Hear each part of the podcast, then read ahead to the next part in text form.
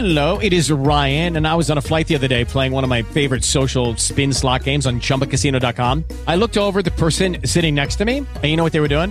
They were also playing Chumba Casino. Coincidence? I think not. Everybody's loving having fun with it. Chumba Casino is home to hundreds of casino style games that you can play for free anytime, anywhere, even at 30,000 feet. So sign up now at chumbacasino.com to claim your free welcome bonus. That's chumbacasino.com and live the Chumba life. No purchase necessary. VGW Group. Void were prohibited by law. See terms and conditions. 18 plus. I'm trying to free your mind, Neo. But I can only show you the door. You're the one that has to walk through it.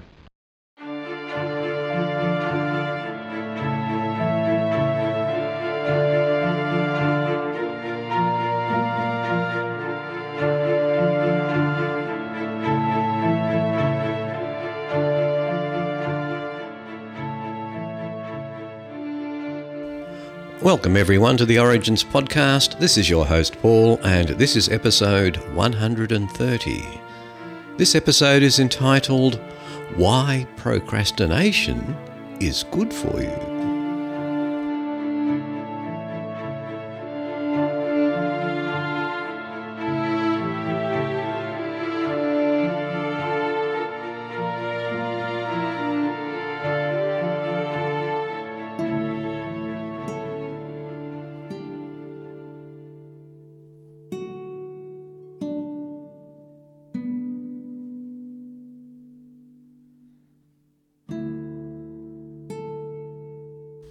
But firstly, this week from the www.dailymail.co.uk website, does this coin found near Jerusalem prove that Samson lived and that he did fight the lion? And it's written by Leon Watson.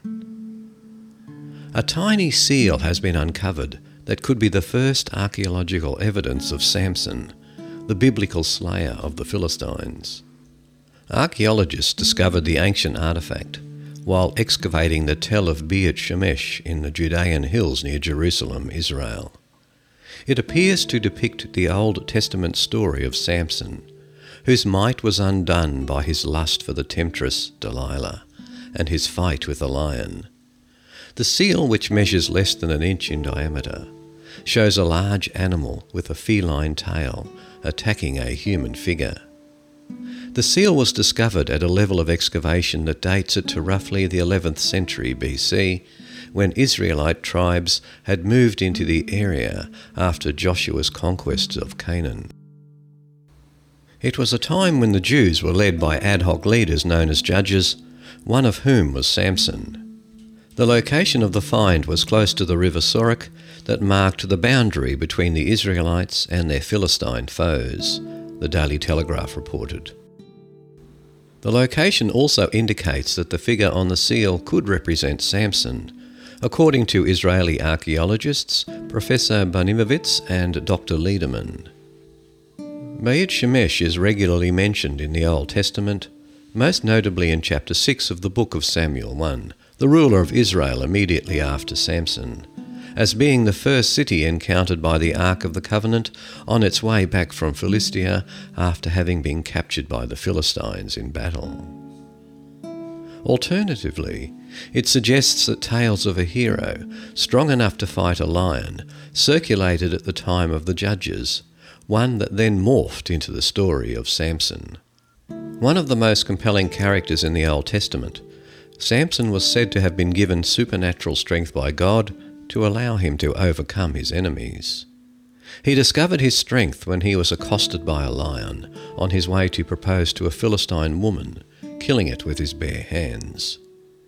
At the wedding, Samson infuriates the Philistines by telling them a riddle. They threaten his new wife for the answer, which she gives them. At this, Samson flew into a rage and killed thirty Philistines. He then goes on the run and after being chased to a cave in the rock of Etam, he kills 1,000 more of the Philistines who have come to capture him using the jawbone of an ass. He then falls in love with the woman, Delilah, at the brook of Sorek. The Philistines approach Delilah and induce her, with 1,100 silver coins each, to try to find the secret of Samson's strength.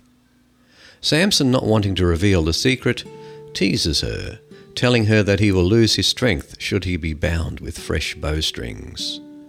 She does so while he sleeps, but when he wakes up, he snaps the strings. She persists and he tells her he can be bound with new ropes. She ties him up with new ropes while he sleeps, and he snaps them too. She asks again, and he says he can be bound if his locks are woven together. She weaves them together, but he undoes them when he awakes. Eventually, Samson tells Delilah that he will lose his strength with the loss of his hair. Delilah calls for a servant to shave Samson's locks, and he is captured by the Philistines, who blind him, take him to Gaza, imprisoned, and put him to work grinding grain. He won redemption only in death when he regained his strength one final time to bring the temple of Dagon down on his tormentors.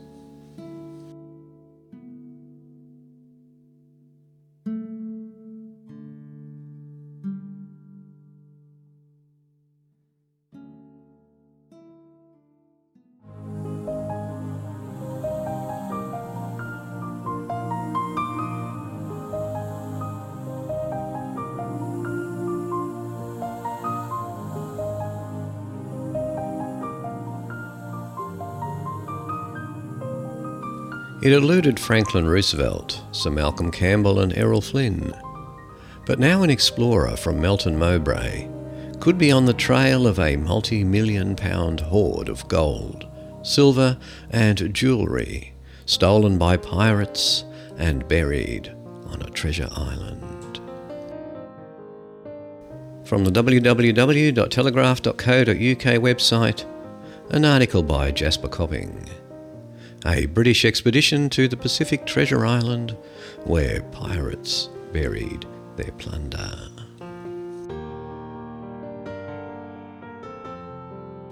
Sean Whitehead is leading an archaeological expedition to Cocos Island, the supposed hiding place of the treasure of Lima, one of the world's most fabled missing treasures.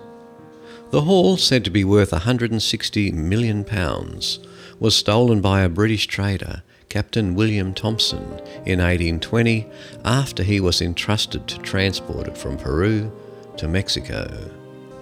He is said to have stashed his plunder on the Pacific island from where it has never been recovered.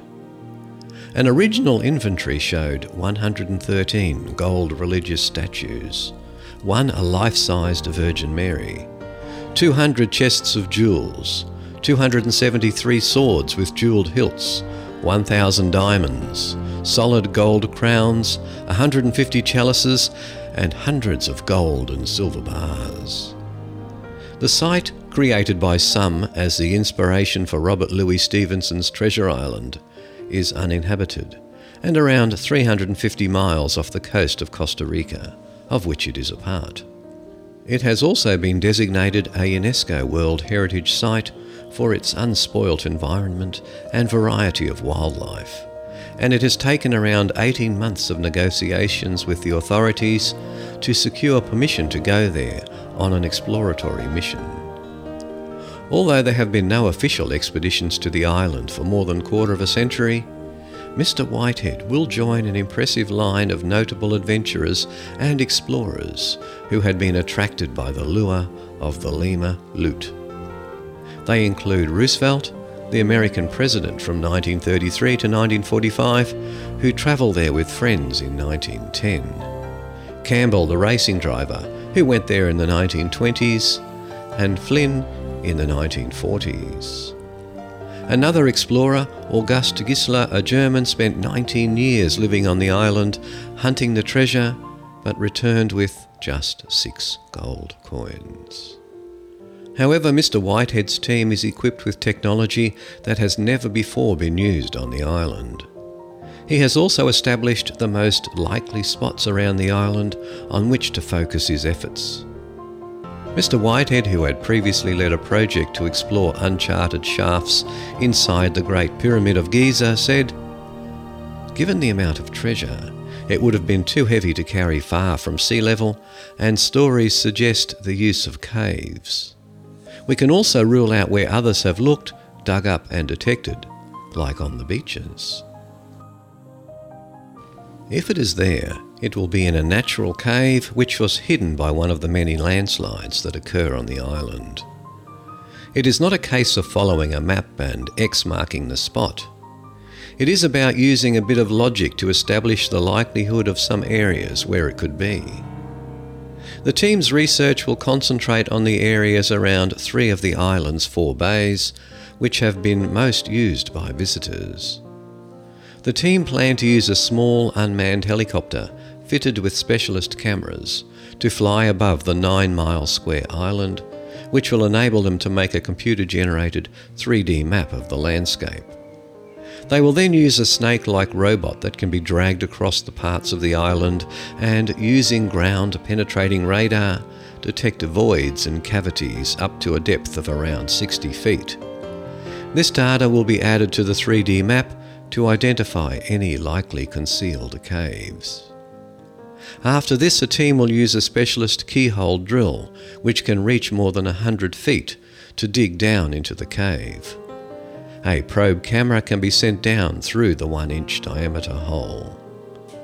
The 10 day expedition will also involve extensive archaeological, geological, and ecological research, and Mr. Whitehead is at pains to stress they are not simply going there on a treasure hunt.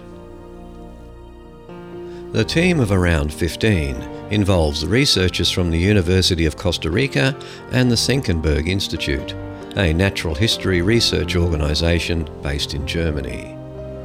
This is a scientific survey including archaeological, geological, and biodiversity aspects, Mr. Whitehead said. Unlike previous trips, we are not going to dig vast holes or do anything destructive at all. The real treasure of the island is its natural beauty.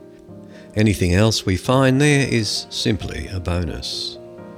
The island, which is said to have been the inspiration for Jurassic Park, the book and film about an island on which dinosaurs are recreated, is home to hundreds of unusual species.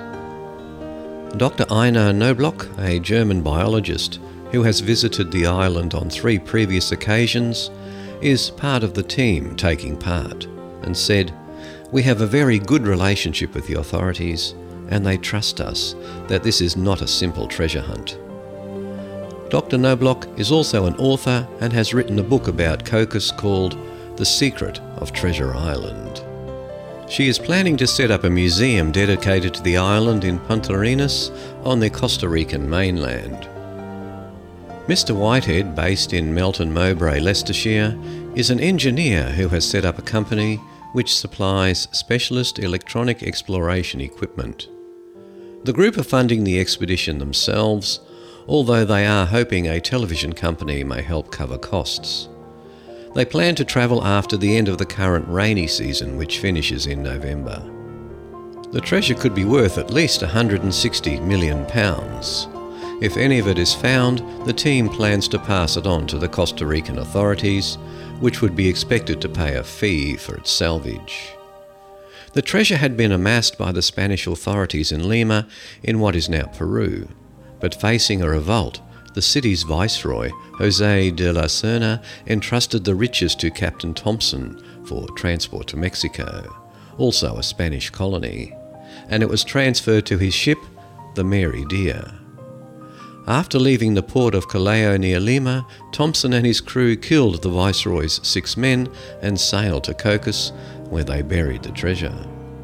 Shortly afterwards, they were apprehended by a Spanish warship. All of the crew, bar Thompson and his first mate, were executed for piracy. The two said they would show the Spaniards where they had hidden the treasure in return for their lives, but after landing on Cocos, they escaped into the forest. They are said to have been picked up by a passing ship a year later, but without the treasure. Several early expeditions were mounted on the basis of claims by a man named John Keating, who was supposed to have befriended Thompson.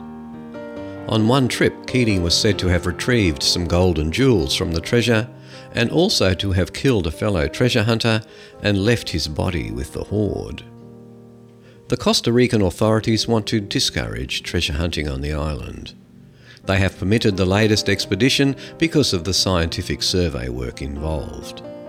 The document granting permission states that if any treasure is found, the team must immediately halt and notify the authorities. The treasure of Lima is not the only haul said to be hidden on the island. A further 350 tons of gold, raided from Spanish ships by 19th century British sailor Captain Bennett Graham, is also said to be there. While a Portuguese pirate, Benito Bloody Sword Bonito, also operating in the 19th century, is said to have hidden gains there too.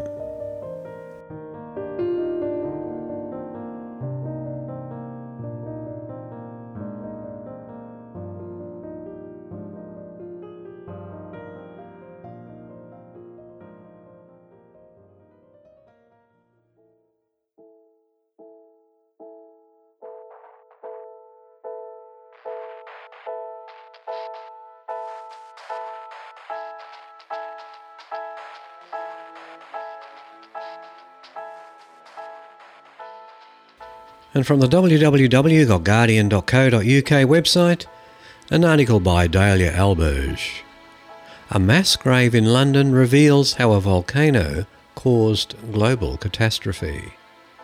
Scientists search for the explosive source of a disaster that wiped out almost a third of Londoners in 1258.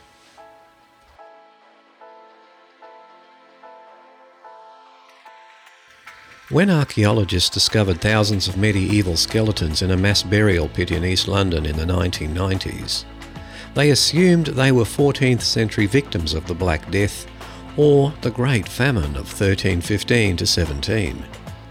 Now they have been astonished by a more explosive explanation. A cataclysmic volcano that had erupted a century earlier thousands of miles away in the tropics and wrought havoc on medieval Britons. Scientific evidence, including radiocarbon dating of the bones and geological data from across the globe, shows for the first time that mass fatalities in the 13th century were caused by one of the largest volcanic eruptions of the past 10,000 years. Such was the size of the eruption that its sulphurous gases would have released a stratospheric aerosol veil, or dry fog, that blocked out sunlight, altered atmospheric circulation patterns, and cooled the Earth's surface. It caused crops to wither, bringing famine, pestilence, and death. Mass deaths required capacious burial pits, as recorded in contemporary accounts. In 1258, a monk reported the north wind prevailed for several months. Scarcely a small rare flower or shooting germ appeared, whence the hope of harvest was uncertain. Innumerable multitudes of poor people died, and their bodies were found lying all about, swollen from want. Nor did those who had homes dare to harbour the sick and dying for fear of infection. The pestilence was immense, insufferable, it attacked the poor particularly. In London alone, 15,000 of the poor perished. In England and elsewhere, thousands died. There does not seem to have been any explanation at the time. It was probably assumed to be a punishment from God. London's population at the time was around 50,000, so the loss of 15,000 would have radically changed the city. Surprisingly, perhaps, the volcano's exact location has yet to be established. Mexico, Ecuador, and Indonesia are the most likely areas, according to volcanologists, who found evidence in ice cores from the Northern Hemisphere and Antarctic, and within a thick layer of ash from Lake Malawi sediments. The ice core sulfate concentration shows that it was up to eight times higher than Indonesia's Krakatoa eruption of 1883, one of the most catastrophic in history.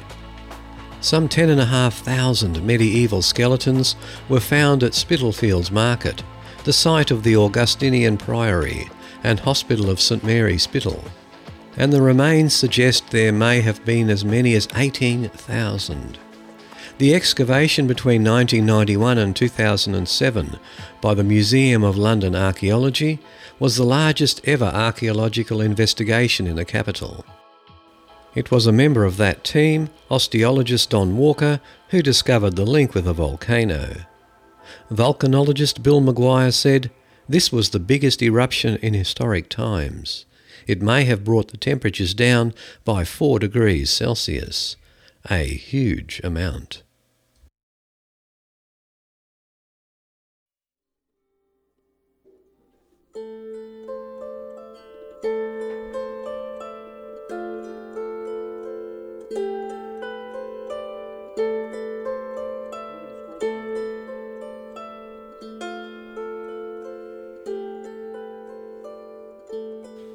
Today I found out there was once a 17 year old girl who struck out Babe Ruth and Lou Gehrig back to back. And this article was written by Daven Hiskey. What's even more impressive about that was neither Ruth nor Gehrig managed to even get the bat on the ball when they swung. Ruth swung and missed twice before taking a called third strike. Gehrig swung and missed three times, striking out on just three pitches. Unfortunately for her, what she got for her efforts was to be promptly banned from Major and Minor League Baseball by Commissioner Kennesaw Mountain Landis. The woman was Vernet Beatrice Jackie Mitchell, one of the first female professional baseball players in history. Mitchell's baseball life started out about the same time she was old enough to pick up a ball. Her father initially taught her to play baseball, but she got more instruction from a soon to be famous neighbour. Seeing her interest in the game and learning of her dream to someday play in major leagues, her neighbour, minor leaguer, and future MLB Hall of Famer and the greatest strikeout pitcher of his era, Dazzy Vance, taught her a few tricks including supposedly how to throw what would become her signature pitch, a devastating sinker. Fast forward to the age of 17, and Mitchell was making a name for herself playing around with various teams, including striking out nine consecutive batters at one point. She drew the attention of Joe Engel, owner of the Chattanooga Lookouts, while she was attending a baseball school's pitching camp in Atlanta, Georgia, in March of 1931. He spotted her and signed her to a contract to play for the New York Yankees AA minor league baseball club, the Lookouts. It was while with the Lookouts that she got a chance to face off with the game's best. The Chattanooga News of March 31, 1931, scouted her thus.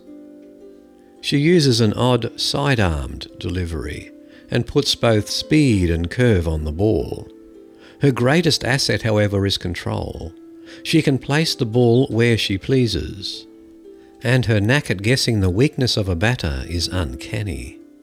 She doesn't hope to enter the big show this season, but she believes that with careful training, she may soon be the first woman to pitch in the big leagues.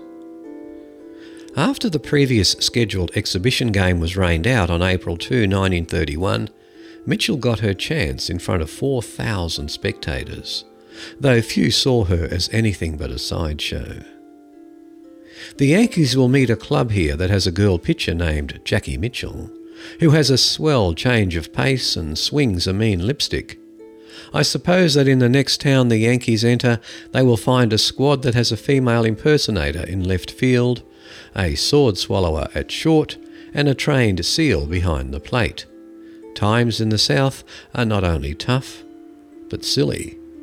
And that came from the New York Daily News, April 2, 1931. The starting pitcher of the day was former Cardinal and Tiger Clyde Barfoot. He was removed after just two batters after giving up a double to Earl Coombs and a single to Lynn Lowry. In came the lefty Mitchell, whose extreme sidearm delivery made it particularly hard for lefties to hit off her. The first batter she faced was none other than the Sultan of Swat himself, Babe Ruth. The first pitch she threw him was high for a ball. The next two, though, Ruth swung and missed at.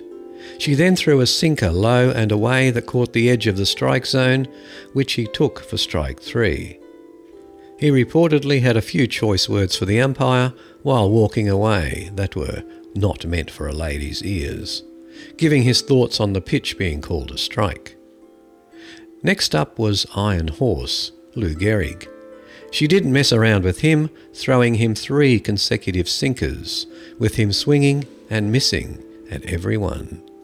The next batter, Tony Lazzeri, fared better, though he didn't manage a hit. Instead, Mitchell ended up walking him, at which point she was pulled from the game. The Yankees would go on to win 14 to 4. After the game, Ruth stated, I don't know what's going to happen if they begin to let women in baseball. Of course, they will never make good. Why? Because they are too delicate. It would kill them to play ball every day. Apparently, Commissioner Landis felt the same way. Within a few days, he officially voided her contract and banned her from Major and Minor League Baseball, stating that baseball was too strenuous for women to play. Despite this individual banning, Major League Baseball wouldn't officially ban women until June of 1952, a ban that stood for 40 years until it was repealed when the Chicago White Sox drafted Carey Schueler in the 43rd round of the draft for the 1993 season. Not everyone was quite so down on Mitchell's efforts. The New York Times had this to say after her performance against Ruth and Gehrig. Cynics may contend that on the diamond as elsewhere, it is place aux dames. Perhaps Miss Jackie hasn't quite enough on the ball yet to bewilder Ruth and Gehrig in a serious game. But there are no such sluggers in the Southern Association, and she may win laurels this season which cannot be ascribed to mere gallantry. The prospect grows gloomier for misogynists. Of course, she was never given the chance to show what she could develop into against the world's best, so no such gloomy prospect arose. After being unjustly kicked off the Yankees AA Farm Club, Mitchell continued her professional career playing on various barnstorming teams, including the famed House of David team, famous for their long beards. Mitchell would sometimes wear a fake beard to match them.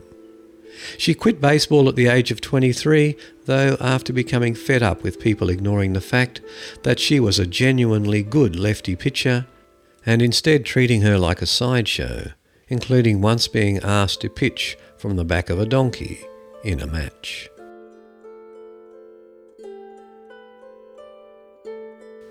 And a couple of bonus factoids about Mitchell. After Jackie Mitchell retired, she went and began work at her father's optometry office. When the All American Girls Professional Baseball League was formed during World War II, Mitchell was 29 years old at the time. She was asked to come out of retirement to pitch, but declined the offer. Mitchell was not actually the first female player to be signed to play in the minor leagues. The first was Lizzie Arlington, real name Elizabeth Stroud, in 1898. She played in one Class A Atlantic League game. Atlantic League President Ed Barrow had this to say about Lizzie's sole outing. Four or five innings, she had plenty of stuff and control. She knew all the fundamentals of the game, having been taught by fellow townsman old Jake Stivetts, who pitched many years in the National League in the 1890s. She gave up six hits and three earned runs that game, which her team won 18 to 5. After Lizzie was done pitching, she switched to playing second base for the rest of her sole game in the minor leagues. On the other side of the game, she collected two hits at the plate.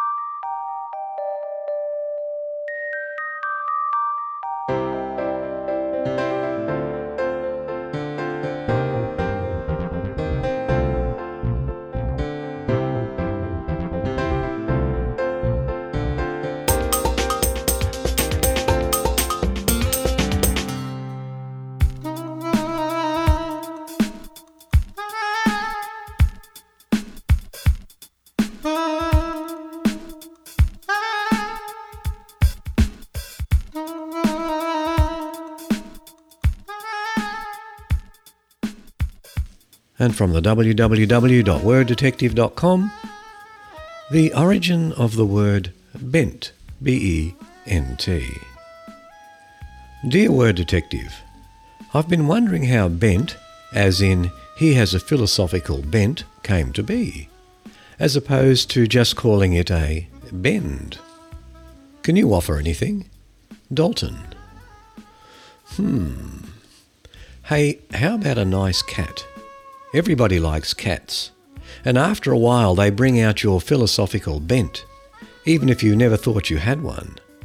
There you'll be, sitting in your cold, dark house, impoverished by vet bills, shunned by friends who have just developed convenient allergies, with both your furniture and your future in tatters. At that moment when all seems lost, you'll pause, muse philosophically, and realize that you still have a prize more precious than gold. The knowledge that you have made one small, furry creature very happy. But it just won a coin flip with you for the last can of Fancy Feast. Oh, you meant something useful about bent. Yep, no problemo. Bent, in the sense that you use it in your example, is simply a noun formed from the common verb to bend. In this sense, we use bent to mean mental inclination or tendency, disposition, propensity, bias, from the Oxford English Dictionary. As in, Henry was of a numismatic bent and spent every day collecting coins and bills. It was several years before the police discovered he was getting them from his neighbours' houses. As an adjective, bent in this sense means determined to follow a certain course of action or to pursue a certain goal. Despite the intense lightning, Trevor was bent on finishing the tennis game and eventually triumphed over his opponent, the late Victor Nubben of Dover. The story of Bent goes back to its Germanic root, which was band or bandagen. This root produced a number of other English words including band, bind, bond, and bundle, all of which carry the general sense of tying something up. And so at first did the English verb to bend. In Old English as benden, and initially in English to bend meant to bind or constrain something very tightly, usually with a bend, the noun form then meaning bond, shackles, fetters, etc. The question that I'm sure has occurred to you by now, because all my readers are of a logical bent, is so how did this word to bend, meaning tie up tightly, ever come to mean to form into a curve? Good question. It appears that early in the word's evolution in English, the sense of to bind tightly was applied to the process of stringing an archer's bow, which requires strength and results, of course, in the bow assuming a curved shape. Thus, to cause other things to take the curved shape of a strung bow became to bend them, and they were thenceforth described as bent, the past participle of to bend. This sense of bent was eventually broadened to include things that were of any arched, angular, or crooked shape, not just the gentle curve of a bow, and today to bend can apply to any deviation of a thing from its usual axis, such as when we bend our knees to pick up something from the floor. Bend is also a perfectly fine noun, commonly used to mean a turn or fold in something, such as a bend in the river. Interestingly, the origin of to bend in stringing a bow gave us another sense of the word as well. To bend, meaning to direct one's thoughts, energies, or actions towards something. This sense reflects an earlier sense of to bend, meaning to aim a weapon, reflecting the bending of a bow to fire an arrow. It is this directing one's thoughts and energies sense of the verb to bend that produced the noun bent in the sense of mental inclination or bias. The noun bend was also briefly used in the 16th century to mean a turn of mind or inclination, just as we use bent today.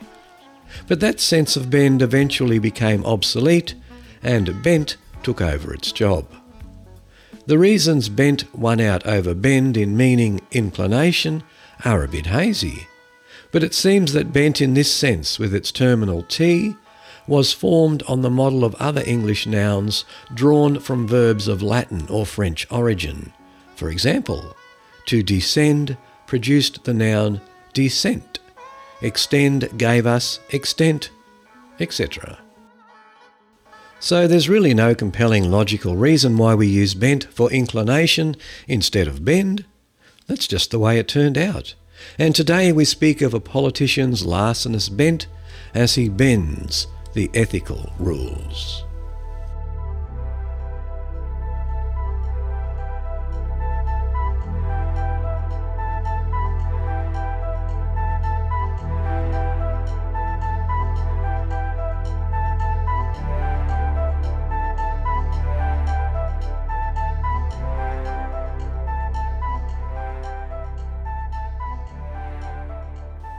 Sometimes life seems to happen at warp speed.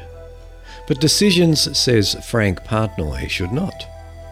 When the financial market crashed in 2008, the former investment banker and corporate lawyer, now a professor of finance and law and co director of the Center for Corporate and Securities Law at the University of San Diego, turned his attention to literature on decision making.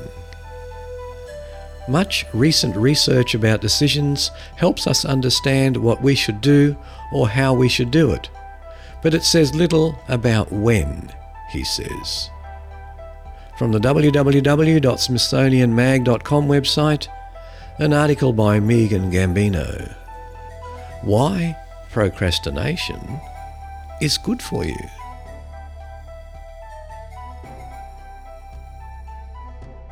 In his new book, Wait The Art and Science of Delay, Partnoy claims that when faced with a decision, we should assess how long we have to make it and then wait until the last possible moment to do so. Should we take his advice on how to manage delay, we will live happier lives. The rest of this article is done as a series of questions and answers the question being posed by Megan, and the answers, of course, being given by Frank. So the first question is It is not surprising that the author of a book titled Wait is a self described procrastinator. In what ways do you procrastinate? I procrastinate in just about every possible way and always have. Since my earliest memories going back to when I first started going to elementary school, and had these arguments with my mother about making my bed. My mum would ask me to make my bed before going to school. I would say, no, because I didn't see the point of making my bed if I was just going to sleep in it again that night. She would say, Well, we have guests coming over at six o'clock and they might come upstairs and look at your room. I said, I would make my bed when we know they are here. I want to see a car in the driveway. I want to hear a knock at the door. I know it will take me about one minute to make my bed, so at 5.59, if they are here, I will make my bed. I procrastinated through college and law school.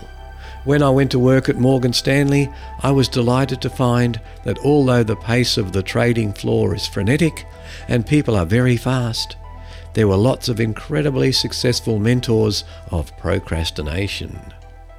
Now I am an academic. As an academic, procrastination is practically a job requirement. If I were to say I would be submitting an academic paper by September the 1st, and I submitted it in August, people would question my character. It has certainly been drilled into us that procrastination is a bad thing. Yet you argue that we should embrace it. Why? Historically, for human beings, procrastination has not been regarded as a bad thing. The Greeks and Romans generally regarded procrastination very highly. The wisest leaders embraced procrastination and would basically sit around and think and not do anything unless they absolutely had to. The idea that procrastination is bad really started in the Puritanical era with Jonathan Edwards' sermon against procrastination, and then the American embrace of a stitch in time saves nine, and this sort of work ethic that required immediate and diligent action. But if you look at recent studies, managing delay is an important tool for human beings. People are more successful and happier when they manage delay. Procrastination is just a universal state of being for humans. We will always have more things to do than we can possibly do. So we will always be imposing some sort of unwarranted delay on some tasks. The question is not whether we are procrastinating, it is whether we are procrastinating well. When does it cross from good to bad? Some scientists have argued that there are two kinds of procrastination active procrastination and passive procrastination. Active procrastination means you realize that you are unduly delaying mowing the lawn or cleaning your closet, but you are doing something that is more valuable instead.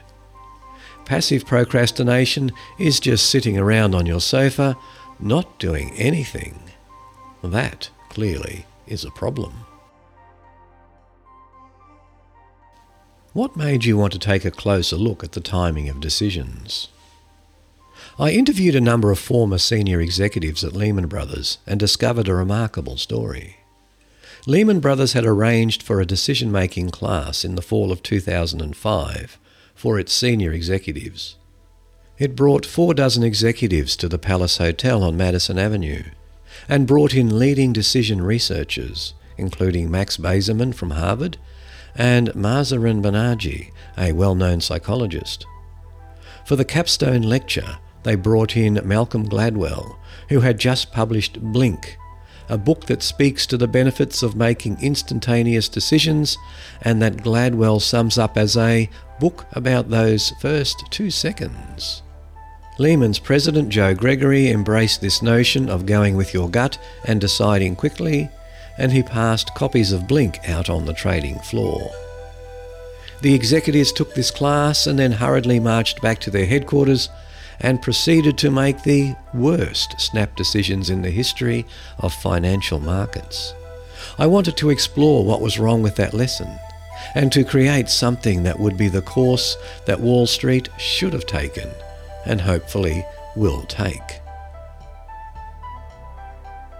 You looked beyond business to decision making in sports, comedy, medicine, military strategy, even dating. What did you find? I was so surprised to find that this two step process that I learned from arguing with my mother about making my bed is actually a process that is used by successful decision makers in all aspects of life and in all sorts of time frames. It is used by professional athletes at the level of milliseconds. It is used by the military at the level of minutes. It is used by professional dating services at the level of about an hour. Question one is What is the longest amount of time I can take before doing this? What time world am I living in? Step two is delay the response or the decision until the very last possible moment. If it is a year, wait 364 days. If it's an hour, wait 59 minutes.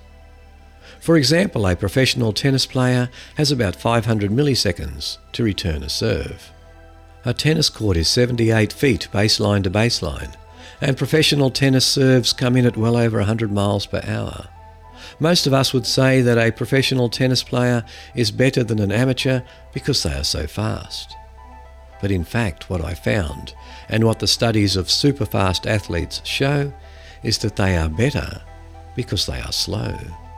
They are able to perfect their stroke and response, to free up as much time possible between the actual serve of the ball and the last possible millisecond when they have to return it.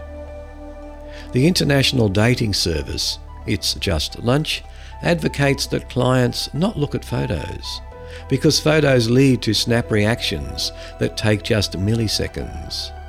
It asks that they consciously not make judgments about a person when they first meet them. Instead, they tell clients to go to lunch. Wait until the last possible moment. And then at the end of lunch, just answer one question. Would I like to go out on a second date with this person? In the same way, it frees up time for a tennis player to wait a few extra milliseconds. Someone on a date will make a better decision if they free up extra minutes to observe and process information. What else surprised you? Most people are taught that you should apologise right away, but I was surprised to find that in most cases, delayed apologies are more effective. If you've wronged a spouse or partner or colleague in some substantive, intentional way, they will want time to process the information about what you've done. If you acknowledge what you did and deal with the apology, then the wronged party has a chance to tell you how they feel in response, and your apology is much more meaningful. Do you have any practical advice for how people can learn to better manage delay? Just take a breath, take more pauses, stare off into the distance, ask yourself the first question of this two step process What is the maximum amount of time I have available to respond? When I get emails now, instead of responding right away, I ask myself this. It might seem rude, and it did feel rude at first. But the reality is, if you respond to every email instantaneously, you are going to make your life much more difficult. If the email really doesn't have to be responded to for a week, I simply cut the information out of the email and paste it into my calendar for one week from today. I free up time today that I can spend on something else, and I'll be unconsciously working on the question asked in the email for a week. How do we stand to benefit from your message? If we are going to resolve long term issues like climate change and sustainability, and if we are going to preserve the innovative focus of private institutions, I think we need a shift in mindset, away from snap reactions towards delay. Innovation goes at a glacial pace, and should go at a glacial pace. Epiphany stories are generally not true. Isaac Newton did not have an apple fall on his head. Thomas Edison didn't suddenly discover the light bulb. Tim Berners-Lee didn't suddenly invent the World Wide Web. If we are going to be able to resolve long-term problems, we need to create new structures where groups of people are given long periods of time without time pressure and can think in a think tank like way. We will give them a real deadline so they can't just dither. But I think we need to press our decision making framework out of the 24 hour news cycle and out of the election cycle into a longer term time frame of maybe a decade. What is your next big question? I am intrigued by epistemology and the question of how we know what we know and the limitations on knowledge. There is an idea circling around the back of my brain, but I am going to take the medicine I advise other people to take and wait. Let it sit and brew. This interview series focuses on big thinkers. Without knowing whom I will interview next, only that he or she will be a big thinker in their field. What question do you have for my next interview subject? I would like to know how your subject knows what they know what is it about their research and experience and background that leads them to a degree of certainty about their views? With what degree of confidence do they hold that idea? Is it 100%? Is it 99%? Is it 90%? From my last interviewee, evolutionary biologist Sergey Gavrilets, what would you like to have more opportunity to do or more time to do if you had the chance. I would like to have more time to play golf, actually.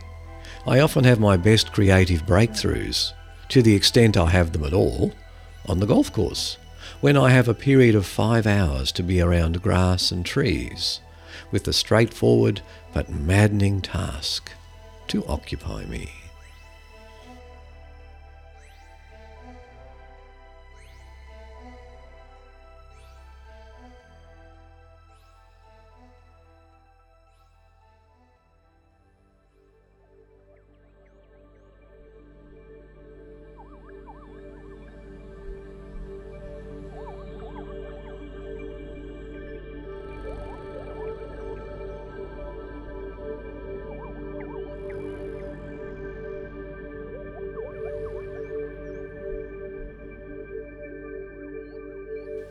In the summer of 1987, the American swimmer Lynn Cox braved the frigid waters of the Bering Strait to swim from the United States to the Soviet Union.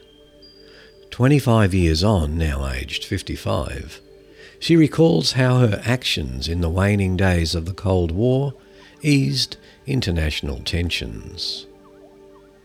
From the www.bbc.co.uk,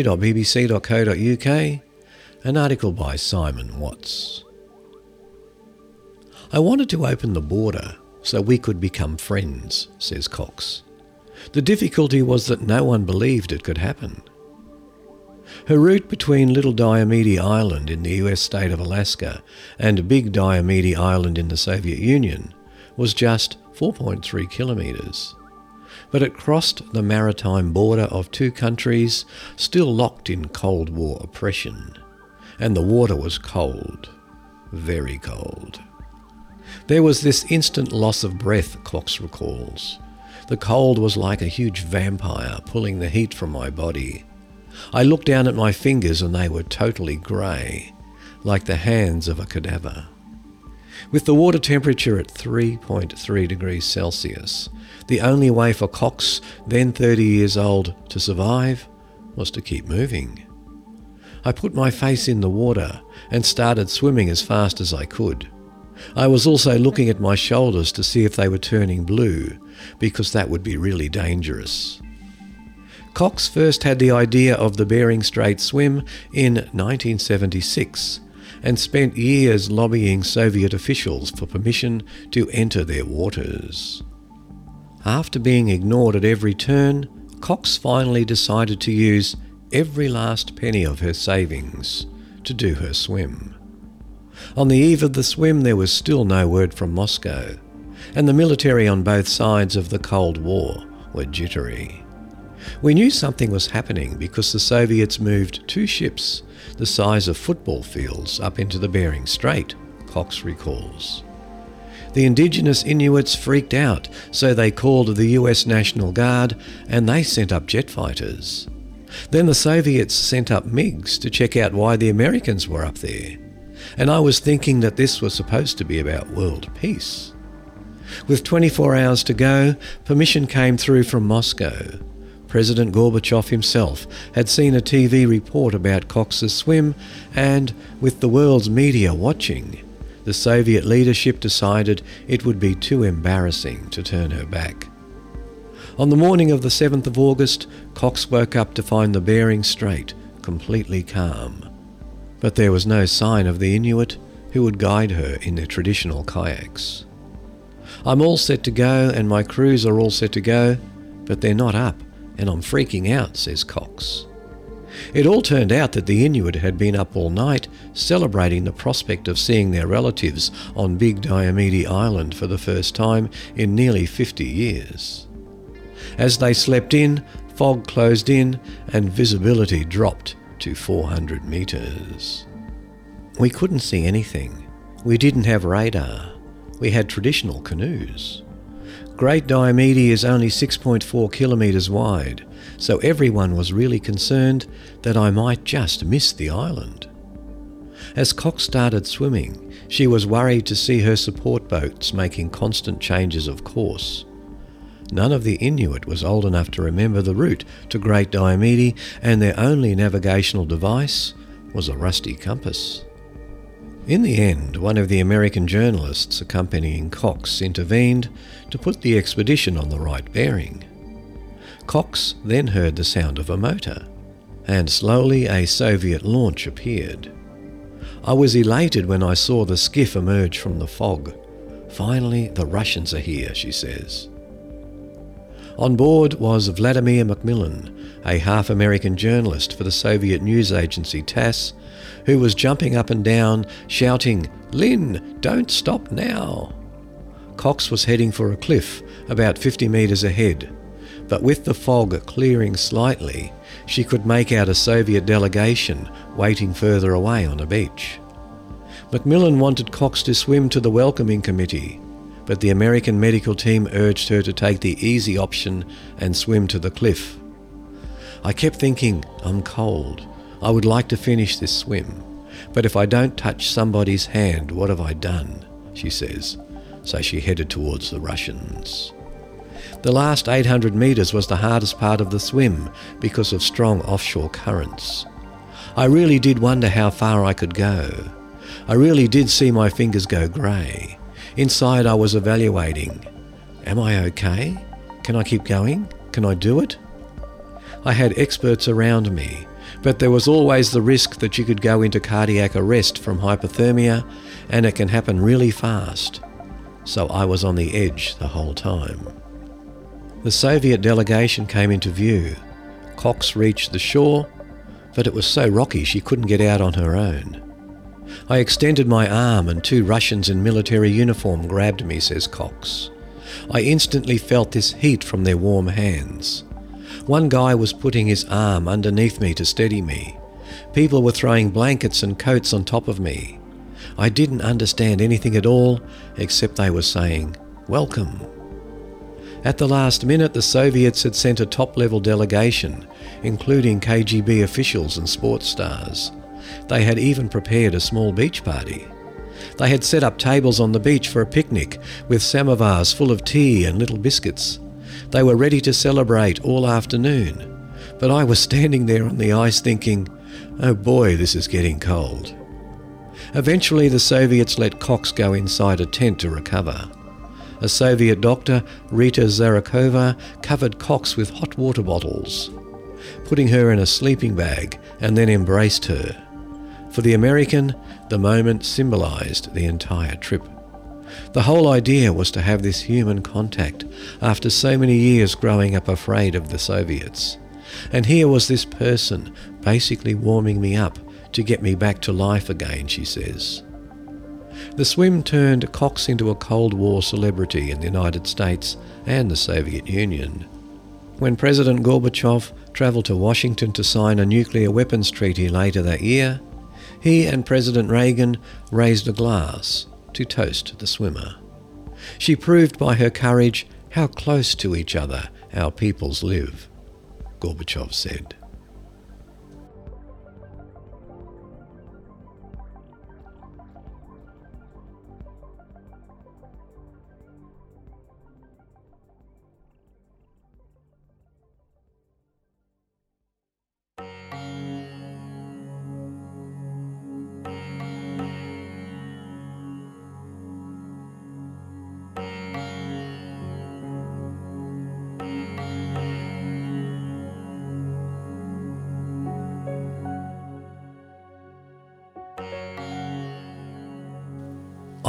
Dating sites like eHarmony and OkCupid claim they can find you the perfect romantic match by using algorithms.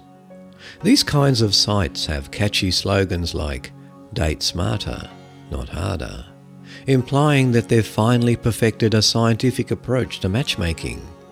Just answer a few questions and their super secret love science will find the person who is right for you. From the blogs.smithsonianmag.com website, an article from their Paleo Future series. Mechanical Matchmaking The Science of Love in the 1920s. While much of the science behind online dating sites has been called into question, that doesn't seem to dissuade us from wanting to make the messy and often frustrating world of romantic love into something quantifiable.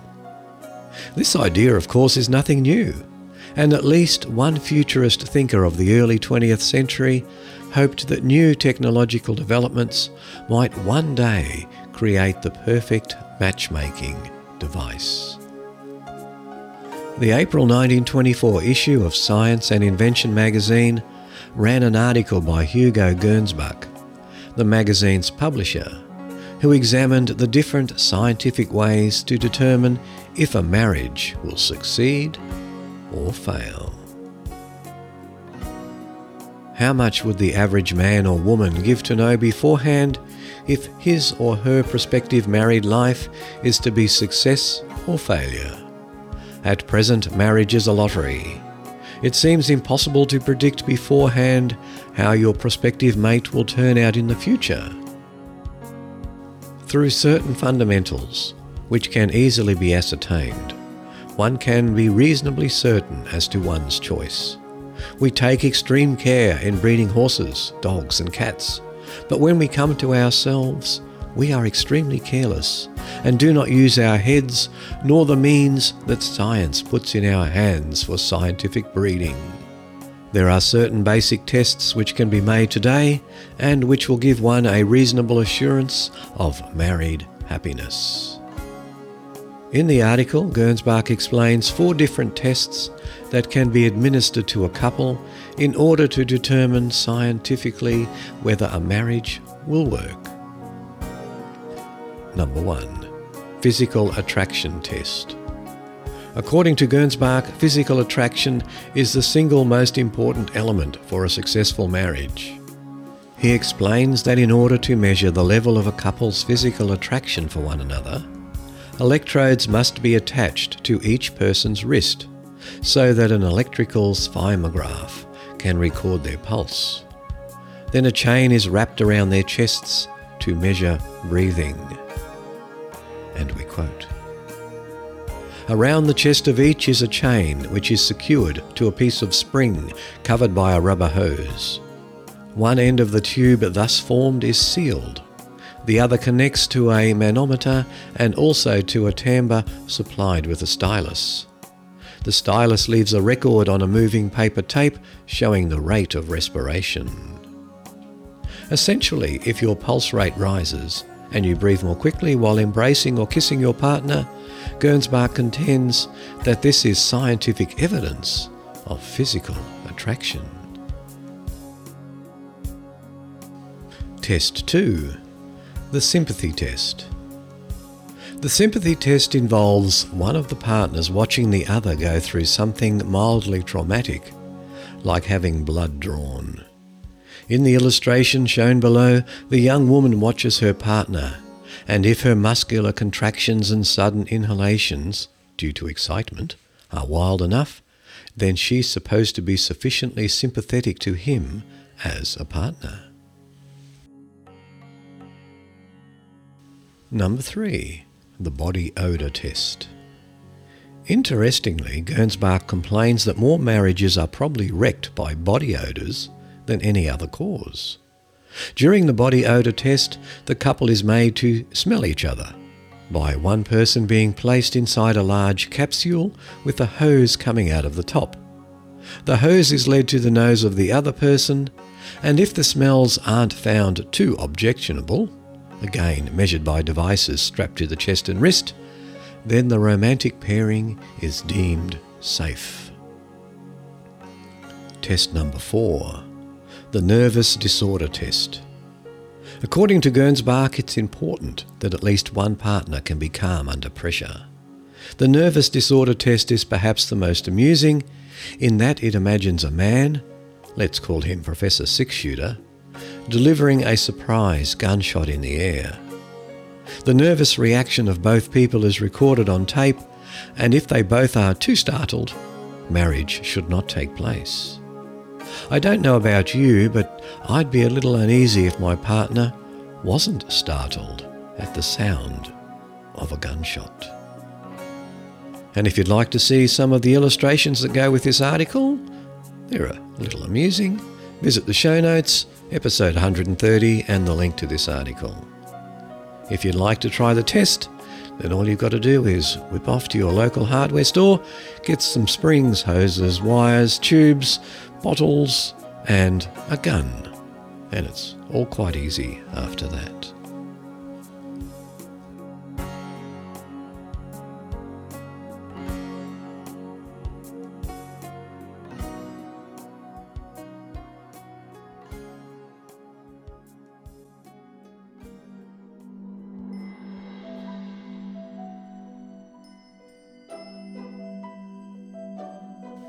The music for today's podcast came from the musicalley.com website, and the bandwidth is provided by TalkShoe at www.talkshoe.com.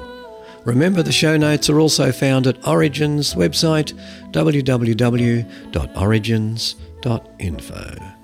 Thank you to everyone who has provided feedback at iTunes and other places on the internet. Your support and comments are greatly appreciated. Now, to bring the podcast to a close, another song by that artist Sora, who I have been featuring for the last few weeks. No particular reason apart from I really, really, really like her music. This one is called The Juniper. So until next time, everyone, it's bye for now.